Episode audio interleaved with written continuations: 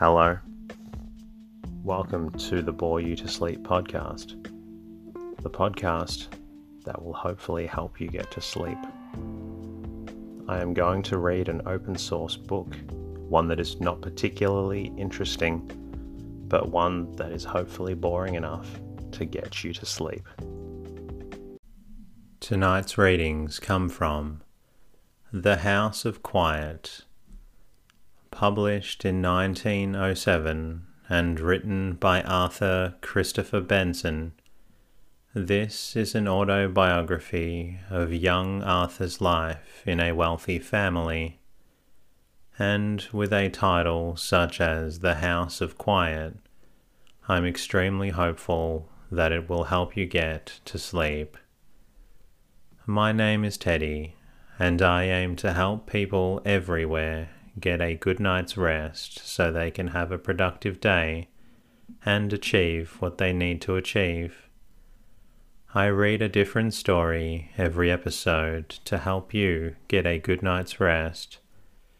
It is designed to play in the background as you slowly fall asleep. Every episode tells a different story and you're welcome to listen to whichever one works for you. My goal with this podcast is to help people everywhere get the good night's rest that they need, but I do need your help to do this. If you would be so kind, please jump into iTunes, Castbox, or Stitcher, or wherever you're listening, subscribe and leave a review. You would be surprised at how helpful this is. It's a really small thing, but does have a big impact. In the meantime, lie back, relax, and enjoy the readings. The House of Quiet An Autobiography by Arthur Christopher Benson. December 7th, 1897. I sit this evening towards the end of the year in a deep armchair in a large, low panelled room that serves me as a bedroom and study together. The windows are hung with faded tapestry curtains. There is a great open tiled fireplace before me with logs red crumbling, bedded in grey ash every now and then, winking out flame and lighting up the lean iron dogs that support the fuel. Odd Dutch tiles pave and wall the cavernous hearth. This one, a quaint galleon in full sail on a vicious crested sea. That a stout, sleek bird standing in complacent tranquillity at the back of the hearth, with the swift shadows flickering over it, is a large iron panel showing a king in a war chariot, with a flying cloak issuing from an arched portal upon a bridge which spans a furious stream and shaking out the reins of two stamping steeds. On the high chimney board is a row of Delft plates. The room is furnished with no precision or propriety, the furniture having drifted in fortuitously as it was needed. Here is a tapestried couch there, an oak bookcase crammed with a strange assortment of books. Here, a tall press, a picture or two, a bishop embedded in lawn with a cauliflower wig, a crayon sketch of a scholarly head. There is no plan of decoration, all fantastic miscellany. At the far end, under an arch of oak, stands a bed, screened from the room by a dark leather screen. Outside, all is unutterably still, not with the stillness that sometimes falls on a sleeping town where the hush seems invaded by imperceptible cries, but with the deep tranquillity of the countryside, nestling down into itself. The trees are silent, listening intently. I can hear the trickle of the mill lute and the murmur of the hazel hidden stream. But that slumberous sound ministers, as it were, the dreamful quality, like the breathing of the sleeper, enough and not more than enough, to give the sense of sleeping life as opposed to the aching, icy stillness of death. I may speak shortly of my parentage and circumstances I was the only son of my father, a man who held a high administrative position under government. He owed his advancement not to family connections, for our family, though ancient, was obscure. No doubt it may be urged that all families are equally ancient but what I mean is that our family had for many generations preserved a sedulous tradition of gentle blood through poverty and simple service. My ancestors had been mostly clergymen, doctors, lawyers. At no time had we risen to the dignity of a landed position or accumulated wealth. But we had portraits, miniatures, plate in no profusion, but enough to be able to feel that for a century or two we had enjoyed a liberal education and had opportunities for refinement, if not leisure, and aptitude for cultivating the arts of life.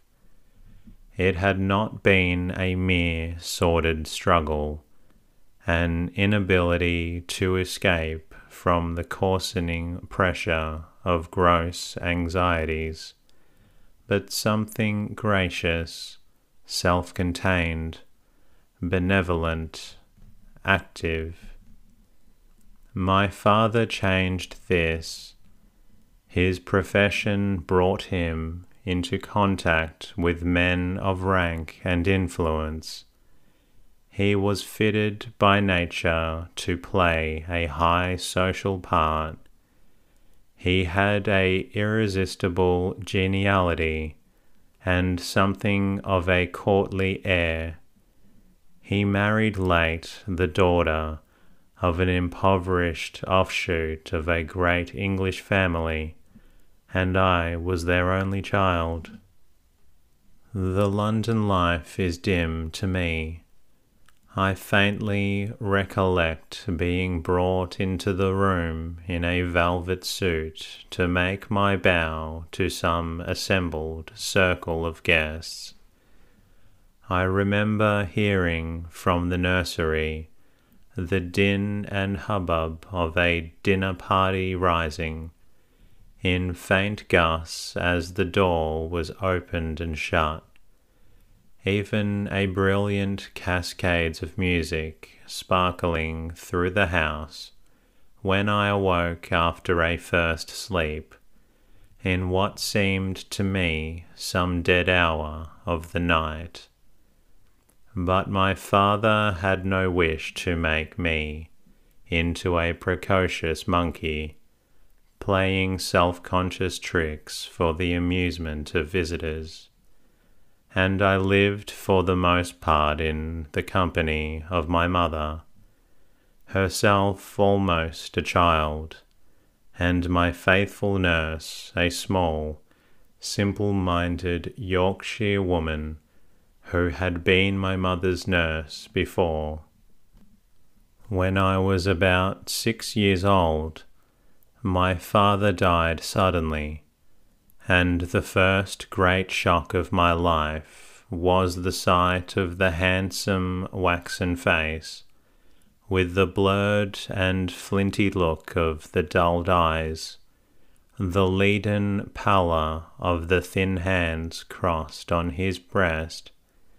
To this day I see the blue shadows of the ruffled shroud about his neck and wrists. Our movements were simple enough.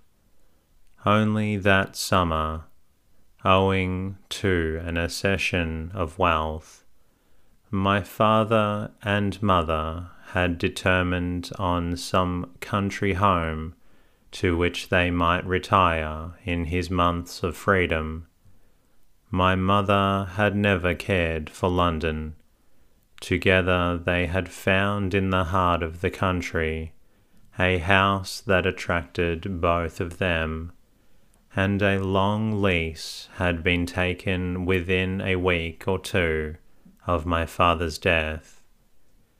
Our furniture was at once transferred thither, and from that hour it has been my home. The region in which I live is a land of ridge and vale, as though it had been ploughed with a gigantic plough. The high roads lie as a rule along the backs of the uplands, and the villages stand on the windy heights. The lines of railway which run along the valley tend to create a new species of valley village, but the old hamlets with their grey stone, high backed churches with slender shingled spires stand aloft, the pure air racing over them.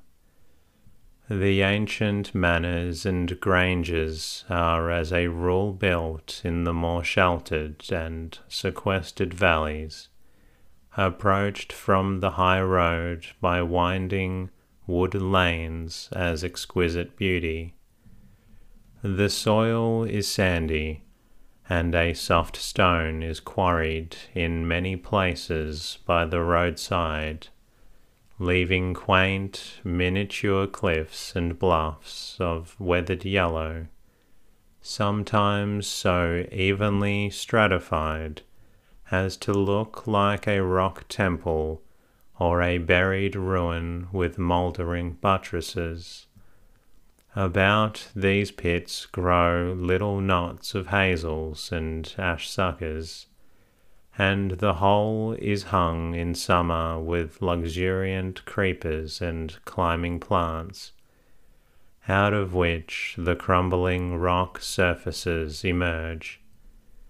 The roads go down very steeply to the valleys, which are thick set with copse and woodland, and at the bottom runs a full fed stream with cascades and pebbly shingles, running dark under scarps of sandstone or hidden deep under thick coverts of hazel. The water in the light a pure grey green. Some chalk is mingled with these ridges, so that in rainy weather the hoof prints in the roads ooze as with milk the view from these uplands is of exquisite beauty, ridge after ridge rolling its soft outlines, thinly wooded. Far away are glimpses of high heathery tracks, black with pines, or a solitary clump upon some naked down. But the views in the valleys are even more beautiful the steep wood rises from the stream, or the grave lines of some tilted fallow. In summer, the water plants grow with rich luxuriance by the rivulet, tall willow herb and velvety loosestrife, tufted meadow sweet and luxuriant comfrey The homesteads are of singular state lines, with their great brick chimney stacks, the upper stories weather tiled, and the roof of flat tiles of sandstone, the whole mellowed by orange and grey lichens, till the houses seem to have sprung from the very soil. My own home, bearing the tranquil name of Golden End, is an ancient manor out of a sandy lane turns an avenue of great Scotch firs, passing the house and inclining gradually in its direction. The house is a strange medley. One part of it is an Elizabethan house, mullioned of grey stoned. One wing is weather tiled and of simple outline.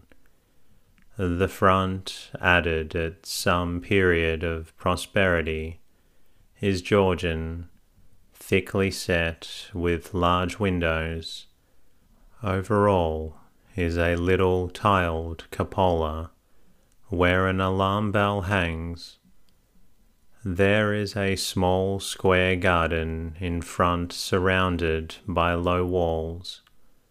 Above the house lies what was once a bowling green with a terraced walk surrounding it. The kitchen garden comes close to the windows and is protected on one side by a gigantic yew hedge like a green bastion, on the other by an ancient stone wall with a tiled roof Below the house lie quaint farm buildings, cart sheds, barns, granaries, and stables. Beyond them are pools, fringed with self sown ashes, and an orchard, in the middle of which stands a brick dovecot with sandstone tiles. The meadows fall from the house to the stream, but the greater part of the few acres which we hold is simple woodland, where the copse grows thick and dark, with here and there a stately forest tree. The house seen as I love best to see it, from the avenue on a winter evening rises a dark, irregular pile, crowned with the cupola and the massive chimneys against a green and liquid sky, in which trembles a single star. The pine trees are blacker still, and below lies the dim, mysterious woodland, with the mist rising over the stream and beyond that, soft upland and after upland, like a land of dreams out to the horizon's verge. Within all is dark and low. There is a central panelled hall with round oak arches on either hand, leading through little anterooms to a parlour and dining room there are wide, meaningless corridors with steps up and down that connect the wings with the central building. The staircases are the most solid of oak. All the rooms are panelled except the attics, which show the beams crossing in the ancient plasterwork. At the top of the house is a long room which runs from end to end, with a great open fireplace. The kitchen is a huge paved chamber with an oak pillar in the centre. A certain amount of massive oak furniture, sideboards, chests, and presses with initials or dates belongs to the place, but my father was a great collector of books, china, and pictures which, with the furniture of a large London house, were put hurriedly in, with little attempt at order, and no one has since troubled to arrange them. One little feature must be mentioned. At the top of the house, a crazy oak door gives access to a flight of stairs that leads on to a parapet. But below the stairs is a tiny oratory with an altar and some seats where the household assemble every morning for a few prayers and together sing an artless hymn. My mother, who through the following pages must be understood to be presiding deity of the scene, how shall I describe her? Seen through her son's eyes, she has an extraordinary tranquillity and graciousness of mien. She moves slowly with an absolutely unconscious dignity she is naturally very silent and has a fixed belief that she is entirely devoid of all intellectual power, which is in one sense true, for she reads little and has no taste for discussion. At the same time, she is gifted with an extraordinary shrewdness and penetration in practical matters and I would trust her judgment without hesitation. She is intensely affectionate and has the largest heart I have ever known, but at the same time is capable of taking almost whimsical prejudices against people, which, however, I have combated them at the time have generally proved to be justified by subsequent events. Her sympathy and her geniality make her delightful company, for she delights in listening to the talk of clever people and has a strong sense of humour. She likes being read to though I do not think she questions the thought of what is read.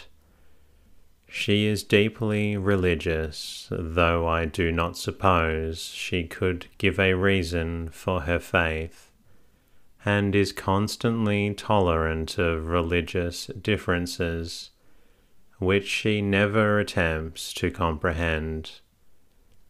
In the village, she is simply adored by men and women, and children alike, though she is not particularly given to what is called visiting the poor. At the same time, if there is any trouble in any house, no matter of what kind, she goes there straight by instinct and has none of the dread of emotional scenes which make so many of us cowards in the presence of sorrow and suffering. I do not think she feels any duty about it, but it is as natural and spontaneous for her to go as it is for most of us to desire to keep away. A shrewd woman of the village, a labourer's wife whom my mother had seen through a dreadful tragedy a year or two before, once said in reply to a question of mine, It isn't as if her ladyship said or did more than anyone else. Everyone was kind to us but she used to come in and sit with me and look at me, and after a little I used to feel that it was all right. She manages the household with less expenditure of trouble than I have ever seen. Our servants never seem to leave us. They are paid what many people would call absurdly high wages, but I do not think that it is the attraction. My mother does not see very much of them and finds fault when rarely necessary, with a simple directness which I have in vain tried to emulate. But her displeasure is so impersonal that there seems to be no sting in it. It is not that they have failed in their duty to herself but they have been untrue to the larger duty to which she is herself obedient. She never seems to labour under any strong sense of the imperative duty of philanthropic activity. Indeed, it is hard to say how her days are filled, but in her simplicity her unselfishness, her quiet acceptance of the conditions of life, her tranquility, and her devoted lovingness, she seems to me the best Christian I have ever seen, and to come nearest to the ideals of Christ. But though a large part of her large income is spent on unostentatious benevolence, she would think it preposterous if it were suggested to her that Christianity demanded an absolute sacrifice of worldly possessions. Yet she sets no store on comfort or the evidences of wealth she simply accepts them and has a strong instinctive feeling of stewardship. I cannot help thinking that such women are becoming rarer. I greatly acknowledge the constant presence of an element of my life, for which, for want of a better name, I will call the sense of beauty.